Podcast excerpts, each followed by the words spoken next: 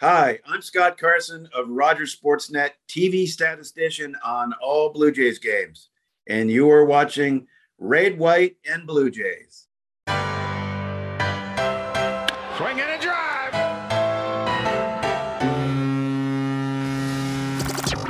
Welcome to Red, White, and Blue Jays, the podcast home of Blue Jays Fans UK, a group connecting Blue Jays fans around the UK and beyond and telling their stories. And now, here's the host of Red, White, and Blue Jays, Steve Hunter. Hi, guys. Welcome to another edition of Red, White, and Blue Jays. Great to have you with us. And it's a very warm welcome today to today's guest. Really excited to be able to uh, chat to somebody uh, who we probably hear about a lot, but not directly, or certainly his influence uh, we hear a lot about. So, a very, very warm welcome to uh, Scott Carson. Uh, Scott, thank you so much for spending a bit of time with us. How are you doing, sir? I am doing great today. Uh, on a week off here to kind of refuel before this big stretch run. And after last night's doubleheader sweep of Baltimore. I'm feeling really good today. Excellent. Just as a means of introduction for, for people who won't be perhaps so familiar with your name, can you just give me a little précis in terms of your role? Let, us get that out up front so everybody knows who you are and what you do. And then I'd love to just sort of rewind the clock and uh, just hear a little bit about how you came to do what you're currently doing. So if you're able to give me just a, a summary of your current role, that would be fantastic. Certainly. So uh, when you're watching uh, Blue Jays games on uh, Sportsnet, any information that you see on the screen, graphics, lower thirds, what have you, that comes through me. It starts uh, early in the morning when we recompile all the stats from the night uh, uh, before. And basically, my job pregame is to make sure that everything's in place for the game statistically. And then we build graphics and then once the game starts, uh, and we've handed off the uh, show statistically, graphically to the TV mobile, then my job is to research. So I listen to either Dan or Buck or Tabby. And when I think that I can add uh, information, then I will do that. So if they're talking about Bo Bichette, I'll be researching as they speak. And if I can give them a nice little nugget to sound them make them sound super smart. I'll slide it to them, and uh, they use that, and that's uh, that's what I, I, like the most when I can add to the broadcast. Keep in mind, I work with some very smart, savvy baseball men, and uh, if I can add uh, something that really makes me feel good, because that's why I'm there to uh, inform, infotain, as I like to say, uh, the viewers, and so yeah, and uh, you know, like I say, it starts about 9 a.m. here in uh, Ontario, and uh, doesn't really end until I've driven home. So it's it's a full day's work, but after uh, 30 years, I know the drill. So nothing really uh, surprises me now. I am surprised when they're in a playoff spot like this because I was very lucky. My first year was 93. They won the World Series. I thought it was going to be like that all the time. Well, there's been uh, more downs and ups, but we are on the upswing again. So it makes going to work every day loads of fun. Yeah, uh, uh, what an amazing job! I, I, think for any any baseball fan uh, who has any sort of inkling towards the statistics of the game, and and because baseball is one of the most statistically related sports I can imagine. I, you know, certainly in terms of uh, over here in the UK, cricket, I guess would be sure sort of akin to the level, but I don't even I don't even think with cricket we get to the to the in-depth stuff that you do with, with baseball. But nope. uh, yeah, uh, amazing. And, and I want to just dive into your 30 years of of doing what you do. Um, but before we start, I, I just want to just say I'm trying to rival you behind me a bobblehead collection, and I, am just looking at yours there, and, and it's I'm liking the lighting on your bobblehead collection. That looks very smart. I, I think I might need to upgrade a bit. Yeah, it's. Uh, I actually what what you're seeing uh, behind me here is is only a uh, uh, a third of what I actually have because over on top of my filing cabinet, more bobbleheads. Over over to my right here are all action figures that I've gotten either as giveaways at the ballpark or what I've bought. Because you have to keep in mind, before I took this job, I'm a Jays fan first and foremost. That's why I like to tell a lot of people that this isn't really a job. It's been a well paid hobby for many, many years. Like I remember running home from grade school to see the first Blue Jays game, April 7th, 77, running in. My mom, who was a huge baseball fan also, and uh, she was watching the game. And I, I remember just being transfixed looking at the screen, Exhibition Stadium with its with its uh, deep green AstroTurf. And uh, yeah, I, it's like I was hooked. Well, I'd been watching uh, baseball as a kid since about uh, the time that I was uh, like six or seven. Like I remember early World Series, uh, Cincinnati Reds and the Big Red Machine. Like I, I was a fan of them, and then I was the Detroit Tigers fan before we uh, got the uh, Jays, and then once we got them, I was hooked. Uh, I wasn't like one of those uh, uh, millions of fans that claimed they were they were at the first game. I'm not going to say that I wasn't there. I ran home from school that day to watch that first game, but I was was at their fourth game. So uh, I, you know, right from the start, and then um, after that, I actually worked for the Blue Jays as an usher at Exhibition Stadium when I was uh, 19, 20, and 21. It was a great job for a fan because you showed uh, people to their seats, but you got to watch the game for free and get paid it was only fifty dollars a day back then. Like it was a mere mere pittance. But uh, you know, just to be a part of that scene, and actually, uh, can I show you a cool uh, photo here? If of course. Yeah, no, absolutely. Love to see that. Yeah. So here's me as an usher with huh. Ernie Whitt. That's from 1982. Oh, amazing. So, Let's see if the light's not too bad. Yeah. So I mean, it's it's been a long time since uh, I've been around this team, and then uh, luckily my high school football coach Doug uh, Kelcher was the original TV stats man, and I was in my last year of high school, and uh, wasn't sure what I was going to do with my life. I, I was just I didn't know. Well, he brought me down to a game because he knew that I was a huge Jays fan and I knew at that moment what my uh, focus was going to be moving forward. So went to college, took radio and TV in uh, Toronto. Uh, went from there to uh, a brand new TSN, which is Sportsnet's uh, main rival. Uh, did my internship there uh, and went right into there. And as as I like to say, never had to play in the minor leagues. I went right into sports TV and that was uh, 85. And then eight years later, I luckily got the job that I've been looking for my entire life, and the rest is history. And it's been a great run. That's extraordinary. So, so in terms of your your growing up watching baseball yourself, did you play? Was it something that you were uh, yeah. involved in yourself? Uh, yeah. And, and, what sort of level did you play up to? Was it just uh, high school, high school stuff? Yeah, I, I I uh, played local uh, baseball uh, through the end of my teens, and then I played one uh, season in what was known as the Labatt Major League. It was for guys 20, 21, and 22. I played one year there, but unfortunately, uh, needed to work, so uh, had to stop playing. Miss it terribly. I ended up playing what we call here slow pitch, yep. men's and women's on a uh, Sunday night for one year, but it just wasn't doing it for me. And then, like I say, I had to work, so I started working, and then started working uh, towards this job. So uh, yeah, I, have always played baseball, always loved it. Played uh, catcher to start, played a little third base, played some uh, center field, and uh, yeah, lifetime Jays or baseball fan. And like you know, the funny part is when I was about eight this was back uh, before you got every game on TV. We only used to get two games a week.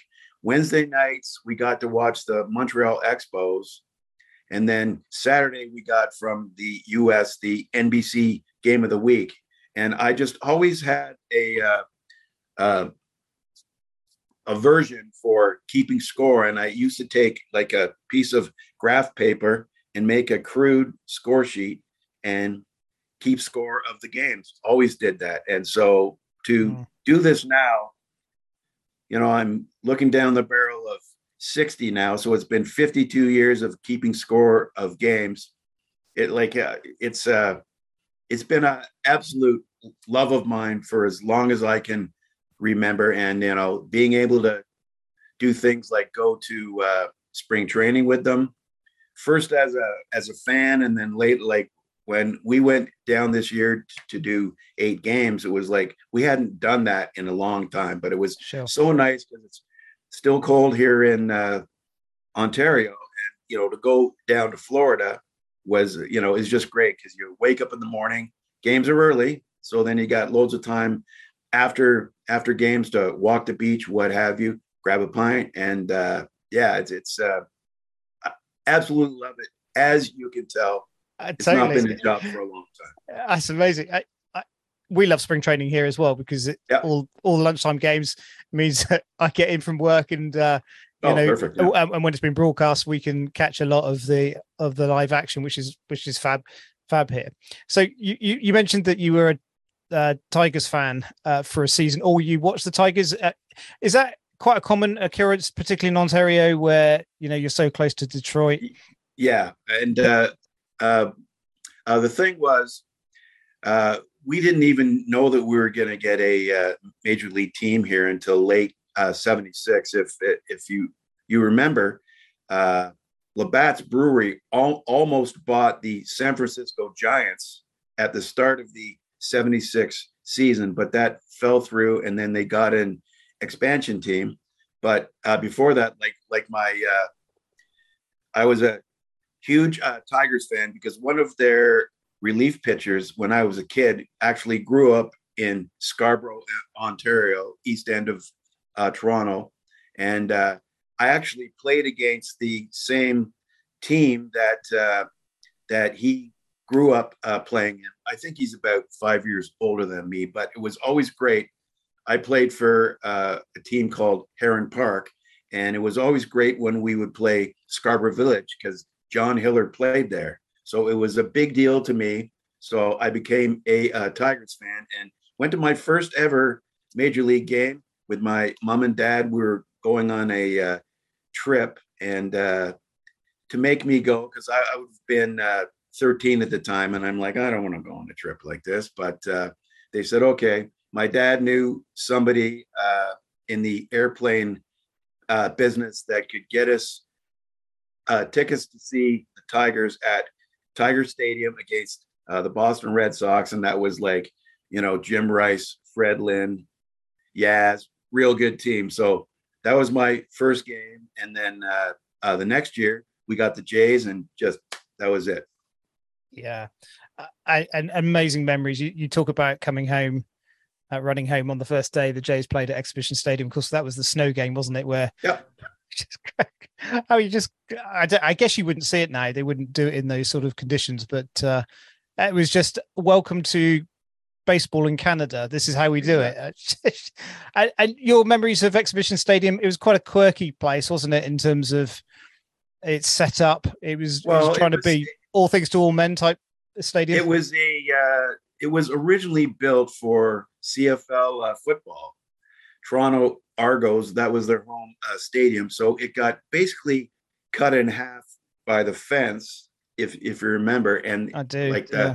the scoreboard that we had was like way down the end of the end zone of the uh, of the uh, football field. So it, it, it was quirky. The seats didn't point towards home plate at all you had to shift. I mean, we, we used to always go down and sit in the uh, bleachers because back then uh, the bleachers cost two dollars to get into the game. So we did that all the time, and uh, eh, it was loads of fun.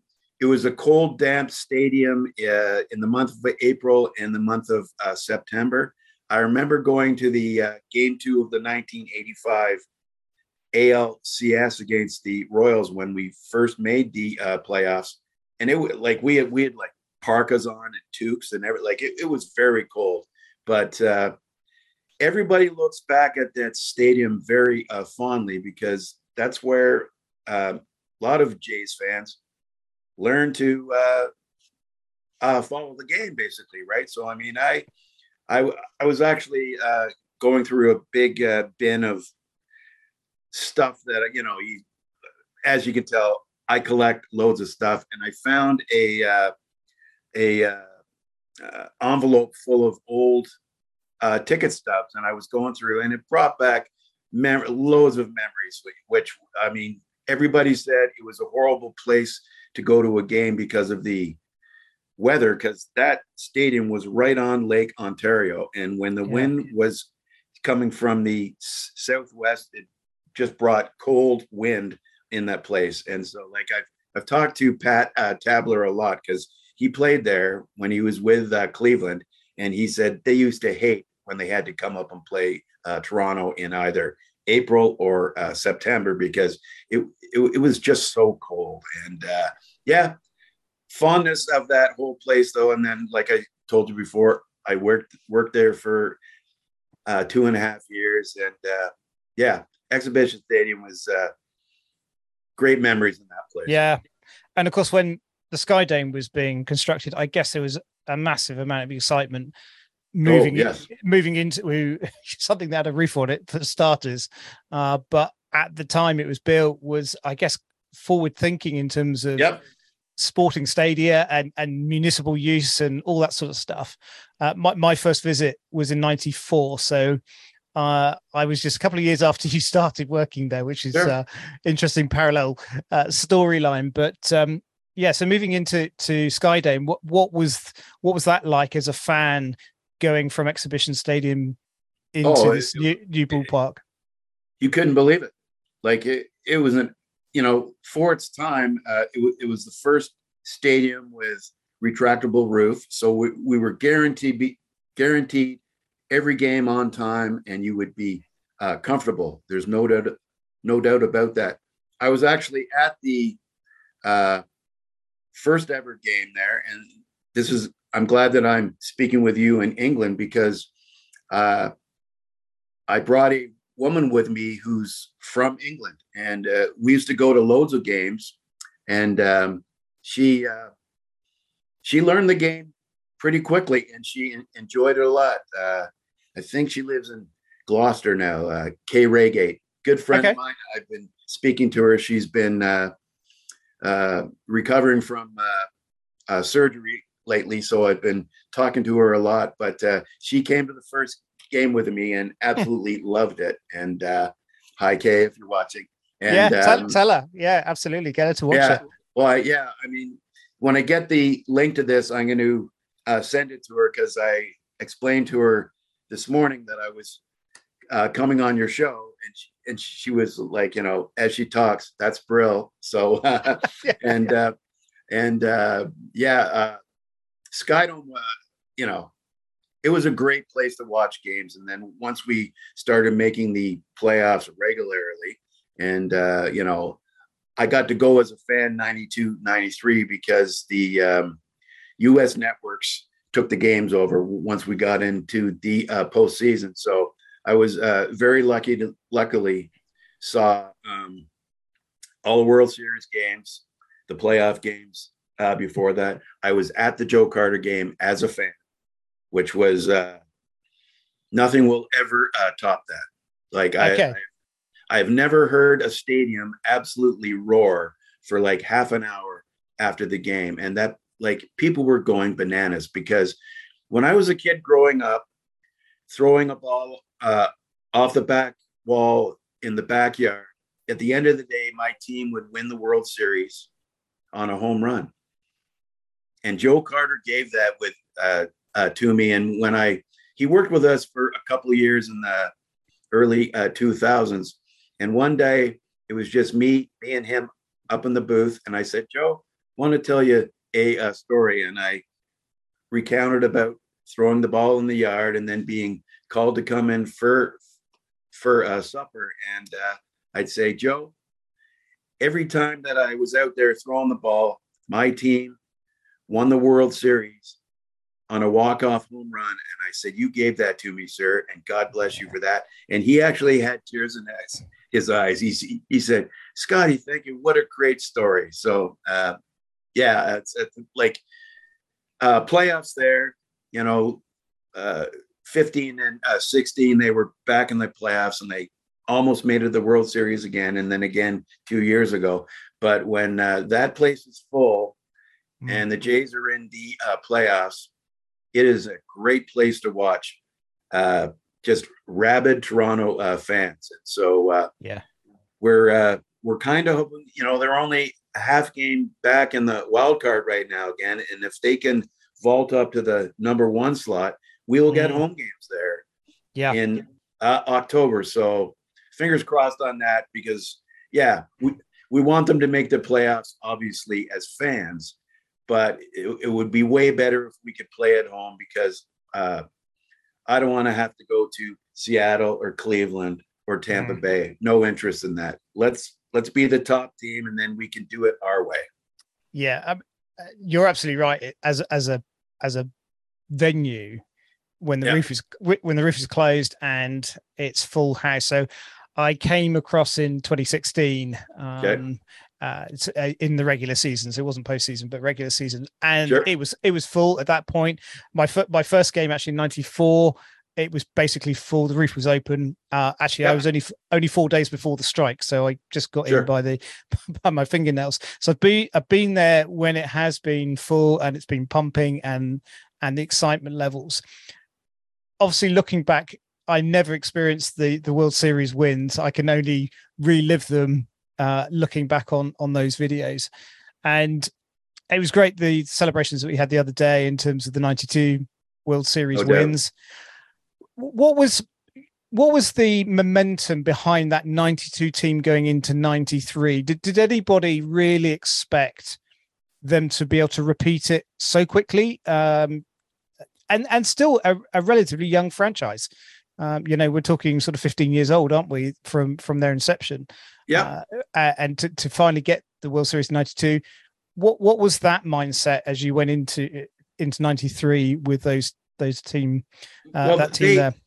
They uh they turned over the roster quite significantly after the 92 win. Uh, you know, uh, Jimmy Key left, uh, Dave Stieb was let go, Dave Winfield left, and but they but they replaced them because that was at a point in time in the game where uh, Toronto was a uh, uh, a destination to go and play if you were a, a, free agent, and and so you know we brought in the likes of Dave Stewart, Paul Molitor, like real pros, all stars, as it turns out, Hall of Famers, and so uh, you know, and they added to Joe and Robbie and all the great players that they already had, and so we certainly were expecting uh, that to be another long run, and it was. And when they made it back to the World Series, not that we expected it, but it was like, okay, let's do this again then, because uh, nothing will beat '92 when they won the World Series in Atlanta. I had a big uh, party at my house, and we had champagne and everything, and it, it, it was like I'll never uh, forget that. That's why when they just recognized the '92 team again uh, last week. You know, I'm not going to lie to you. When they were uh, giving speeches and showing uh, highlights and all those things, I was tearing up because it uh, brought back a flood of uh, great memories. Not as a worker on the scene that you know knows how this all works, but just as a fan. Because you know, as a lifelong fan, you know, to finally win the World Series was was mind-boggling. I mean, like they say they came so close in 85 their first try ultimately lost to the royals only in my mind because they changed the alcs from a five game series to a seven game because if it had been a five gamer we would have won that first round and gone on to the world series to play uh, st louis and so uh, 87 that was tough lost all those games right at the end of the year. Tigers uh, passes. Then we got back in the playoffs, 89 and 91. Didn't make it again, but Robbie Alomars home run off of uh, Eckersley uh, in the ALCS in 92 is what many of us think is the uh, most important home run ever. Now you can say, well, Joe's won the uh, World Series, but I mean, we wouldn't have gotten to the World Series Absolutely. without that one swing. Yeah. Yeah. And like I remember because it was Thanksgiving here, my family, and we had the game on. And when Robbie hit that home run, we jumped out of our chairs, high fiving everybody in the room. Like it, it was a big deal. And so, uh, yeah, those uh, 92 and 93 uh, seasons were like, I mean, I can say this.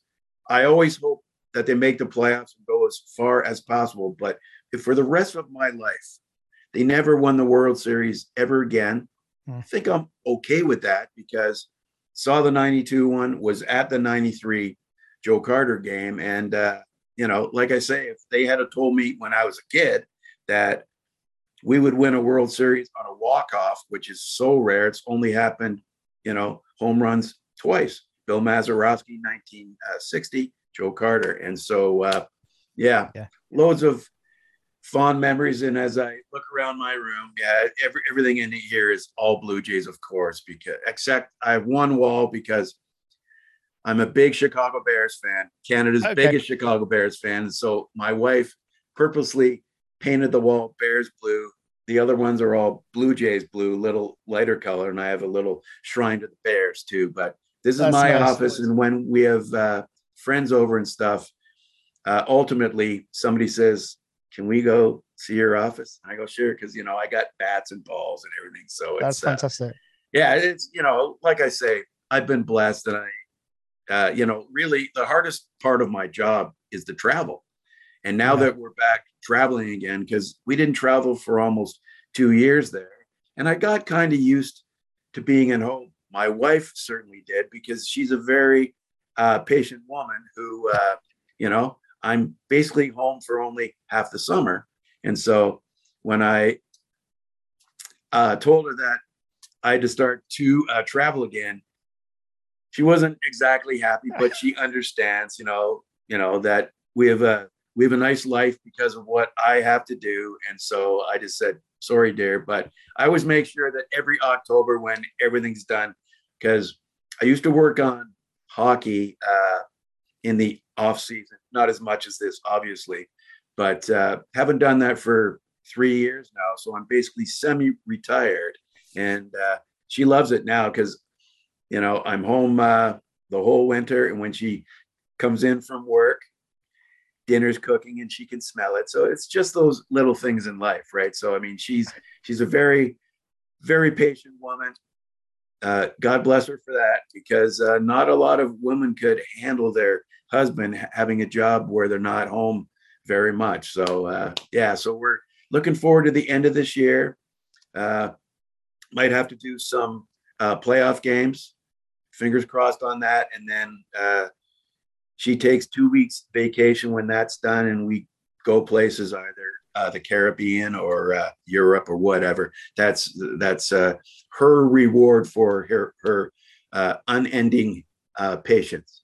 Absolutely. And and you said to me just before we started recording that she actually isn't a sports fan as well, which Yeah. which is extraordinary with the job that you're doing and the amount of time and energy that that takes to to, to Well, do and- that. and what makes it good for me because uh, you know I grew up down in uh, Toronto, and uh, we we now live about uh, a 45 minute drive up the highway, and so it means that when I get home, and this is the God's honest truth, she's never said to me what happened in the game today because she doesn't care, and that, and that and that's perfect because my 45 minute drive when I can turn off the post game show because I usually listen to that, obviously, because I'm driving. But once it gets to a certain point, I put music on because I'm a huge baseball fan, but my real passion is for music. And so I listen to music, windows down, breeze blowing through the car. And by the time that I'm home, like I've I've had uh somebody call and say, "What was the score tonight?" And I've it, I've it's flown out of me so well during the drive and listening to music that I love to listen to. I go, I got to think about that, and I'll go uh, uh, uh, five to two. You know, so it's uh, it's uh, yeah. So um, yeah, it's, it's just a it's just been so much fun, and uh, yeah, and I love baseball uh, stats too. So I mean, this has been this has been yeah. a dream for three decades now. Yeah, uh, Scotty, it just oozes out of you your love for what you're doing and yeah. your pa- passion for the team, and and your love for your wife. It's just you know what a what a combination there, sir. You've got it down, got it down well, to a T. Like I say, I've been unbelievably blessed for so long now that the little things in life wash off me now. I don't complain about very much now. Yeah. So uh, yeah, it's it's it's been a, a, as they like to say, it's been a hell of a ride. Yeah, absolutely. Let's let's um just have a chat then about uh, the gentleman that you have been working alongside over all these years. Yeah, uh, I was just thinking as you were talking about um, Joe Carter's um, walk off homer in the '93 World Series, uh, and uh, of course the touch of mojo commentary line. H- how quickly did that one was, was were people aware of that, or did that just become iconic? Sort of. No, it it it seemed like the uh, uh, the touch of mojo call was from the late uh, Tom Cheek on the yeah. radio, on, like on the radio. Yeah, like uh, they they tend to play back on TV the uh, the uh, U.S. network call on those games. But I mean, when I think of the Joe Carter home run, I hear Tom Cheek, touch 'em all, Joe. It's it's one of the most iconic uh, home run calls in the history of uh, Major League uh, Baseball. Like I've they've played that on the MLB network when they you know during the uh, playoffs they'll they'll do you know great calls and that's usually in like you know the top five and it is and it's not because uh, we knew Tom and loved Tom that like that that that flowed out of him organically. That wasn't like written down on a card and he said, "Well, if he hits a home run here, I'm going to say this." No, that, that like uh, all of the Blue Jays uh, commentators that, that I've worked with, and it's been dozens now because you have to remember, Blue Jays used to play play on three networks at the start when I started, and I oh. worked for all three of the networks because I left TSN before the 93 uh, season and had to go what they call freelance because I had to work for everybody because it made no sense no sense to be traveling to Oakland and have me there with one network and then fly in other people. I mean, that's just a waste of money. So it was always I worked for everybody. So that was always good. And I, you know, I've worked with some of the greats over the years. Don Chevrier uh, was uh, was one of the original, like on the, on the first uh, ever game. He was the commentator on that game. So Chevy was a great guy. God bless him. He's uh, left us, but uh, uh, yeah, and like our our current current crew of guys, Dan Shulman, Buck Martinez, Pat uh, Tabler. I've worked for these these guys with these guys for three decades now, and we're all uh, mm-hmm. fast friends. Dan Shulman is one of the best in the business. It doesn't matter whether he's calling Blue Jays or uh, college uh, basketball for um, uh, ESPN. He's he's like considered one of the best across oh, the board. Absolutely, it's brilliant. And the funny thing about Dan is that before he got into broadcasting, he was actually uh, he was uh, an actuary, a man who does stats for a living.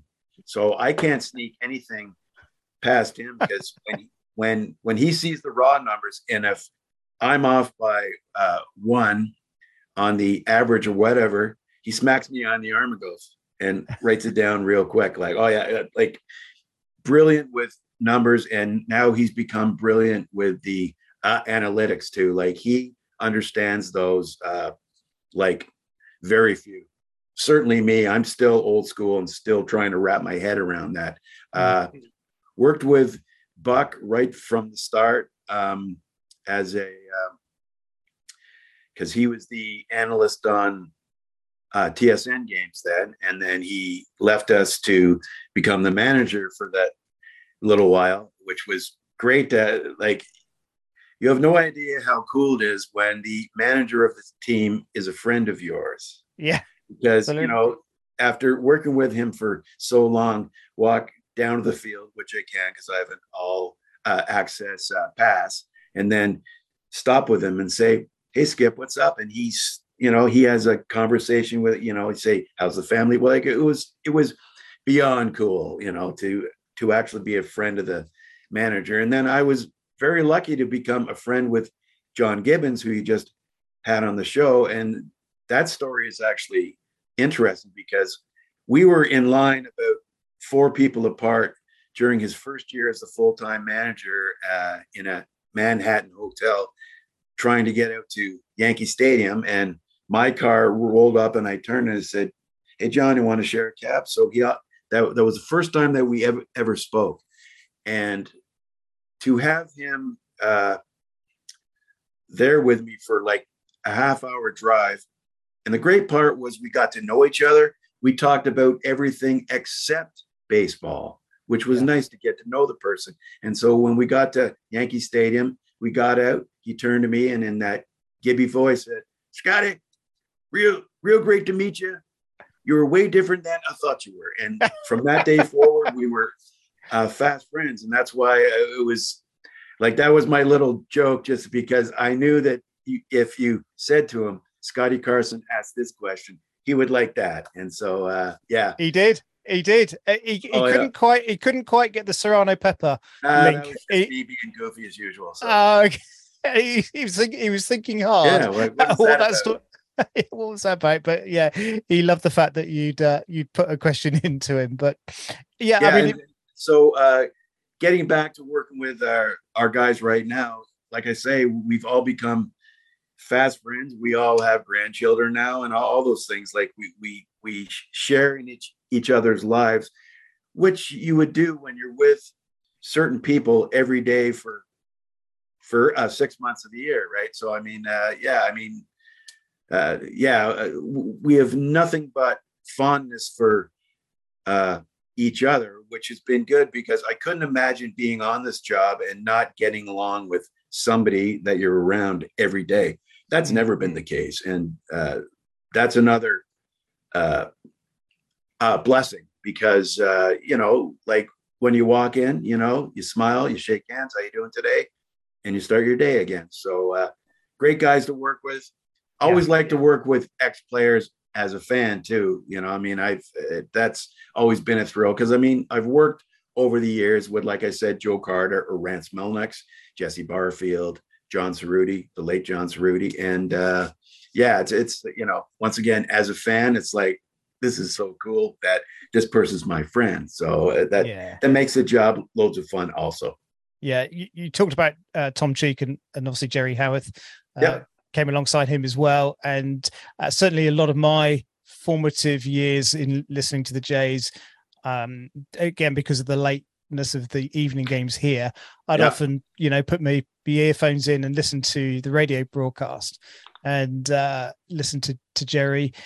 Do, do you do you feed into the into the radio booth as well with your statistics or is it just on the tv side no i've been uh, doing that for years, especially with the advent of emails where you just click one person's name and you can send them everything that you've done on the uh, TV side. And like, I do that now, especially because Ben Wagner has to work by himself, which I like. I, I was driving home from the airport, flying home from Pittsburgh yesterday, and I turned on the game, of course, and listened to Ben, and he, he has to call the games by himself.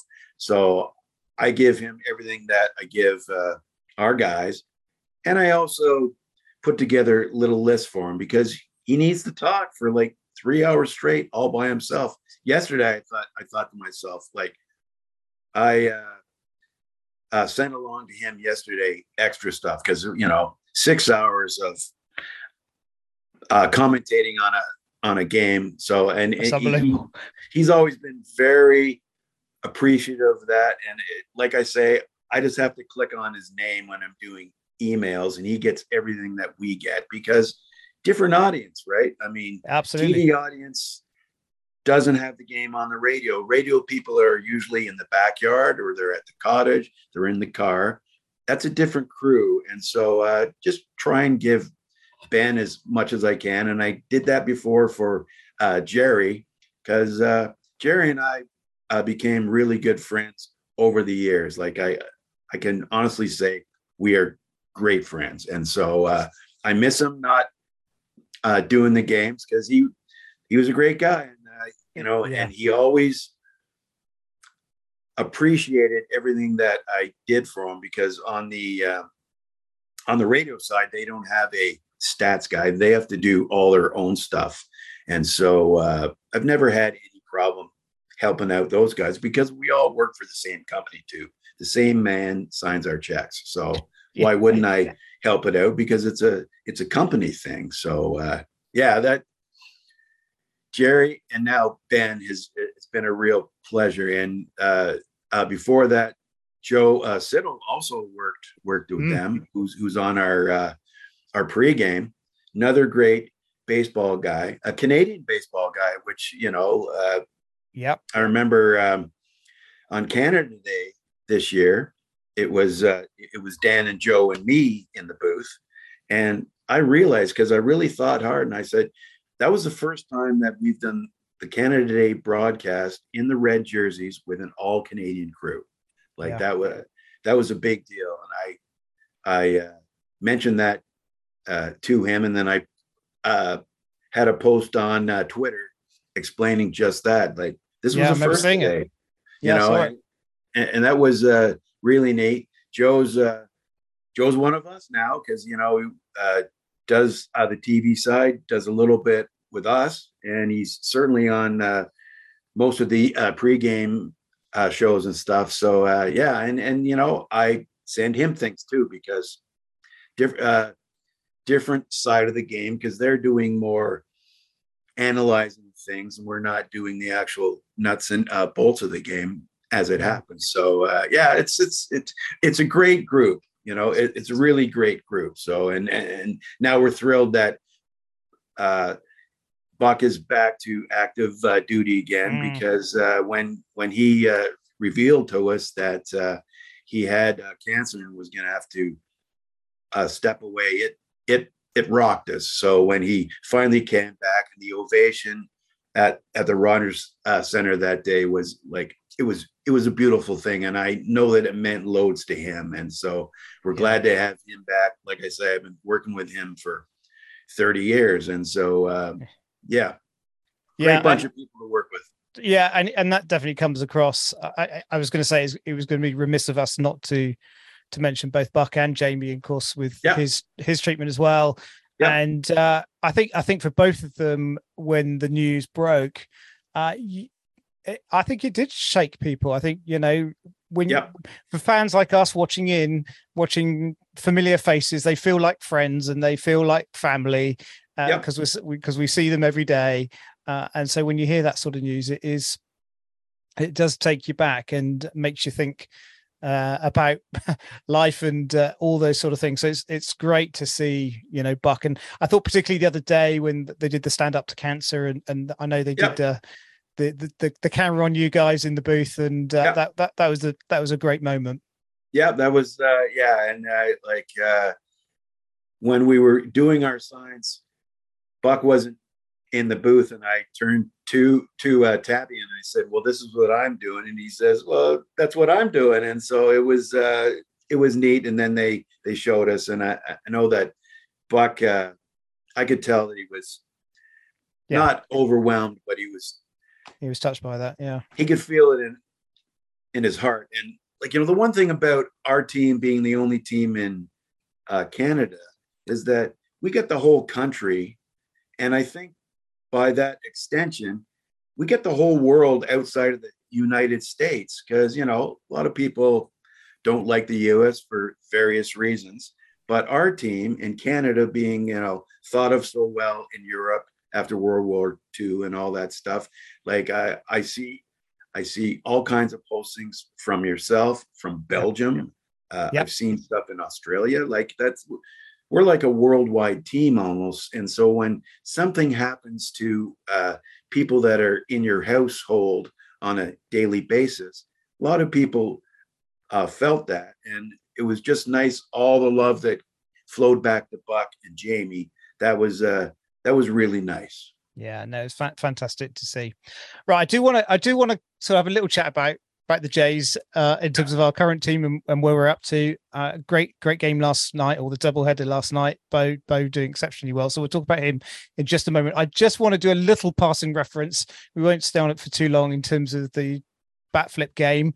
Uh, uh, you we were i mean obviously it was the american broadcast yep. team that were in the game were you at the stadium that night the ballpark that night for that game uh, no i was not i was watching the game at home actually because uh, if memory serves that was an afternoon game right uh, so no evening, it was evening Oh, was it? Okay. Yeah, yeah, it yeah. was because it was about two thirty in the morning when the uh, the bat flip. Oh, that's right. That's right. Yeah, and uh, I was watching that game, and you know that was back before nobody showed emotion like that, you know, with, you know, to flip the bat like that, that was extremely rare. And then what ultimately ended up happening was the Odor uh, punch to the jaw the next year. And, uh, you know, it's uh, like I was at that game. And when uh, he yeah, slid hard into to a second base after they had hit him purposely with a pitch. Yeah. I knew in my mind, I said to myself, something's going to go down here and it yeah. certainly did. That was that was a brawl for the ages with uh you know and that's why now when odor rolls back into the yeah. rogers center he is absolutely despised yeah. so uh yeah that that uh, the bat flip game was just one of those moments in uh franchise history which iconic and will uh like for uh this new generation of fans uh they absolutely love that like it's it's it's a. I remember. I'll tell you a great story. Um, my uh, niece got married the next year, and we were at the reception. When the uh, wedding party walked in, she had her bouquet, and as she got down to the end, she threw it exactly like Jose did, and the place roared. It, it was it was really funny, yeah, because she's part of that generation of fans, right? So, uh, and now, I mean, this game does not look like it did when I was growing up, where there was, you know, certain rules and codes and all that stuff. You know, there was no home run jacket or home run locket or whatever you have. And uh, that's just a sign of the times. Remember, MLB wanted to, uh, to do that uh, let the kids play thing, which which they did. And so they're letting the kids play now. And they're certainly yep. letting them uh, look like they want to look with the, you know, the long hairs and the tattoos and uh, earrings and everything. It's it's it, yeah, like a, it's it's representative of these times, right? Scotty, you're sounding like me. Yeah, you know, like you like me, no hair at all, and uh, it's like uh, you know the game has changed, but it's certainly brought in a lot more fans, and that's the whole idea, right? Like, yes, they do play this game to uh, win uh, championships, but teams are teams to make as much money as they possibly can. And and this has drawn in so many more fans.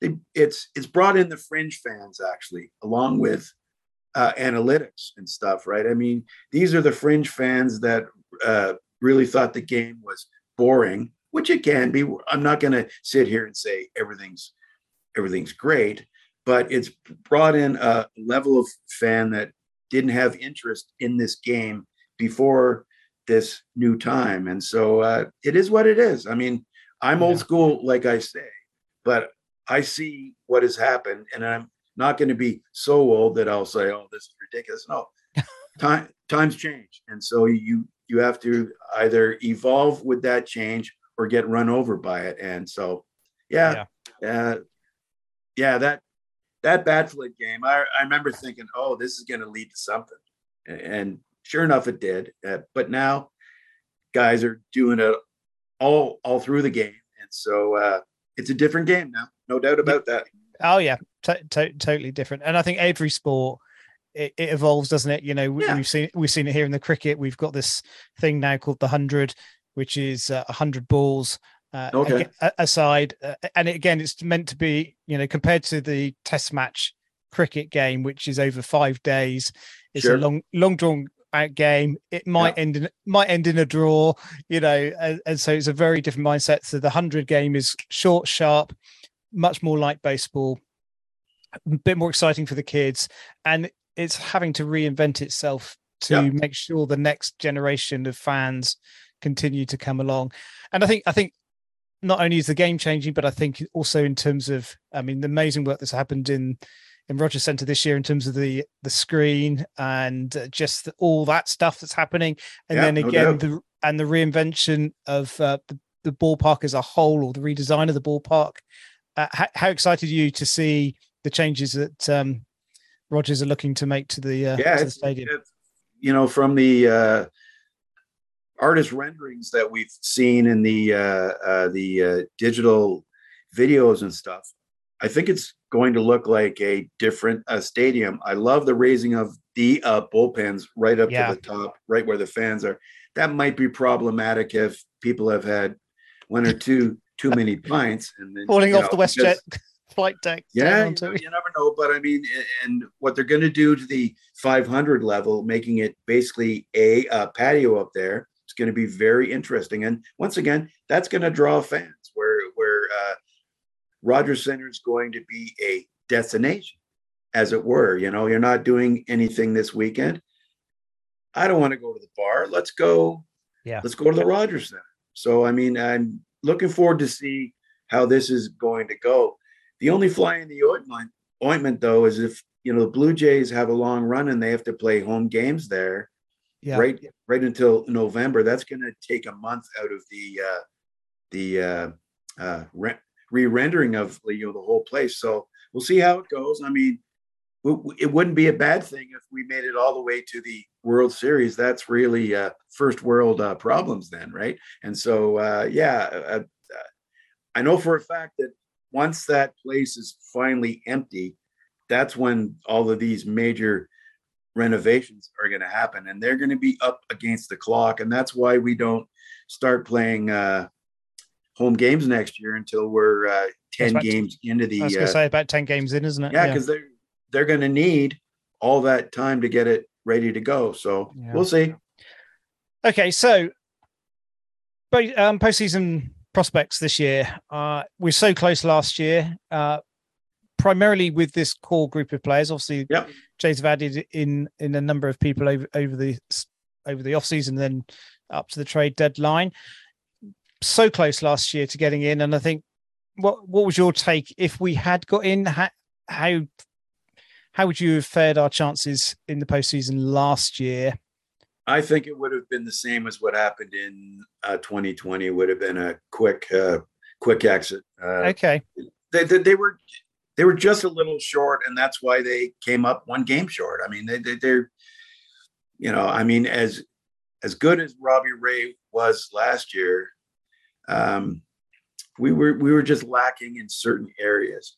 Plus, our core group of guys, Vladdy and Bo and uh, the recently heated up Cavan Biggio, that's a great sign because totally. I mean, yeah. you know, it, it, was supposed to be the three of them, and uh, they're still still learning how to win here. I mean, they're they're still young men, and so uh, you know, to uh, uh, to get to the dance, you know, it, it's not a straight line. It's it's going to waver here and there. Now, what has happened recently, especially on the road. I mean, I'm going to throw the uh, Angels sweep out because they had just come off of uh, seven up tempo games at New York and Boston. And uh, they didn't get, I'm not making excuse, excuses about it, but I mean, I know how I felt because I was wiped out and I still had to go to work the next day. Well, I flew the next morning and went to work from the airport that day. I try not to do that because it makes for a super long day, but that's what happened. But they didn't get home to uh, Toronto until like three thirty in the morning. Yeah. So they probably weren't in bed trying to sleep until five o'clock ish, I would think. And so I think certainly that first game when they had nothing and they they played very badly on uh, defense and stuff. I think they were they were just worn out. There was a lot of pressure in those two AL East road games, road uh, series, and uh, and then unfortunately, game two, Ohtani pitched. You're not going to get much out of him, and then I think by the third day, they, they were just mentally uh, tired. Well, they seem to have learned from that because they rolled back out onto the road and they've been clicking on all uh, cylinders here. And mm. so uh, uh, this is a good sign because I know they're only a half game out of the number one wild card slot, which would mean a home game, but at least they're playing well on the road now and mm. extremely well on the road, which which is going to come into play because if you're not one of the first place teams, at some point you're going to be the road team in the majority of the playoff games. Just just the way that the whole system is uh, set up. So, uh, last year they just weren't good enough, and I and I'm old school too when it comes to this because I saw the World Series teams. Right, that's what I want. I want the World Series just to make the playoffs. Yeah, it's it's great and all, but I want the whole enchilada again. I mean, it's it's uh because there's nothing like it, and unfortunately, our younger fans have never witnessed that. You can watch it on videotape and when it's on on now the TV and stuff, but uh like it's fun when you win in the playoffs and start advancing. There's an uh, energy that seems to flow out of the ground for God's sake, and you feel great all the time. Like when, mm. when we, uh, 92 and 93 will forever be legendary because, uh, like, you know, the one thing that a lot of people don't realize is just how intense those games are. Every pitch is intense. It's starting to feel like that now. Like when I was driving home from the airport listening to Ben on the radio yesterday, uh, and uh, that horrible strike call wasn't called, and then the next pitch, Santander hit that home home yeah. run. Like I could feel the tension, and then luckily the those two games turned into laughers, which is what they needed because they didn't have to pitch Garcia, Anthony Bass, or Romano mm. in either of those games. So that'll be big uh, today's game with Mitch White going. It's yep. you know we have to hope that we can get him through the order twice and then hand the ball off to a very good bullpen. So, um, mm. yeah, we're at a spot here again, though. Like you can feel it. Like if if they were uh, knock on wood, sweep the Orioles in these next two games, that knocks them back enough that hopefully those last three games in Baltimore again won't ha- have to mean anything because then you can set your rotation for the first round of the playoffs or whatever's happening. And uh, they need these next two because they can they can push. Uh, and Orioles team that, in my mind, has has has uh, overplayed. I mean, they they they weren't very good last year. Now they're like eight games over uh, 500 or whatever it is, and it's like this is a dangerous team because of the, their new young guys like uh, uh, Rutschman and this new uh, Gunnar uh, Henderson guy. These kids look like legit. Yeah. And so uh, we have a chance to push them back now. And so, like, let's do it over the next two nights again, and we can put them farther into the rear view mirror. And then mm-hmm. all that you have to worry about is what's in front of you, which is the uh, Mariners and Rays, because nobody's going to catch the Yankees, even as bad as they played this year they built up too much of a uh, a cushion that uh, you know. I mean, I watched a uh, interview with uh, Yankees manager Aaron Boone the other other day. He's starting to look like a raccoon, like you know the circles around his eyes, because like you can't imagine the pressure if they were to blow this, because oh, they were so far out in front that we thought they are home and cooled. Well, that's not the case right now because they're not playing well. Uh, they made some questionable trades at the trade uh, deadline, and um, they've their lineup has shrunk a little bit because certain guys aren't really hitting that well. Stanton, since he's been back, hasn't really hit well. Donaldson, who was a great player here, he's he's a mere shell of his uh, former self. So um, they can be had. Like I think that the the team to beat in the AL right now is Houston, and they just just yeah. brought up a new kid to start last night. Looked like uh, well, they showed a, a, split screen of him and Verlander, exact same motion. Like it was uncanny. And I was like, uh oh, so these guys have another weapon. Houston's always been a very good team, regardless of that scandal. I mean, they've always been a good team. Yeah, they cheated. There's no doubt about that. But they always have great players. It's not like their cheating made average players great players. They've always had great players, and we're lucky to have one of them in George Springer. When he's healthy, he's as good a player as there is. And when he's healthy, he sets the tone and he's the engine of the offense too. So um, things are going to be interesting over this last last group of games here because, like I say, it's starting to get a playoff feel to it, which is great.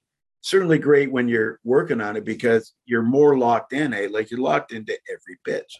Because when games get boring, your mind can wander, and then you're like, "Come on, lock back in on this." So uh, yeah, I'm this will be a big game uh, tonight because Mitch White, as we've seen, yeah, looks like he might be a twice through the order guy.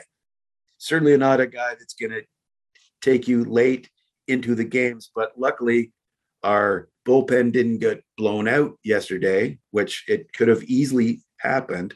And so, uh, yeah, let's go. Let's take these next two, and then it's on to to uh, Texas, and uh, those non-playoff teams are dangerous to play because they play loose, right? That they they're not going to make the playoffs, and like let's not look past uh, Texas into Tampa next week because they're coming here. Another uh, doubleheader in there, and uh, those are going to be some big games too. Yeah, it's a big month, uh, you know, against the Orioles and against the Rays.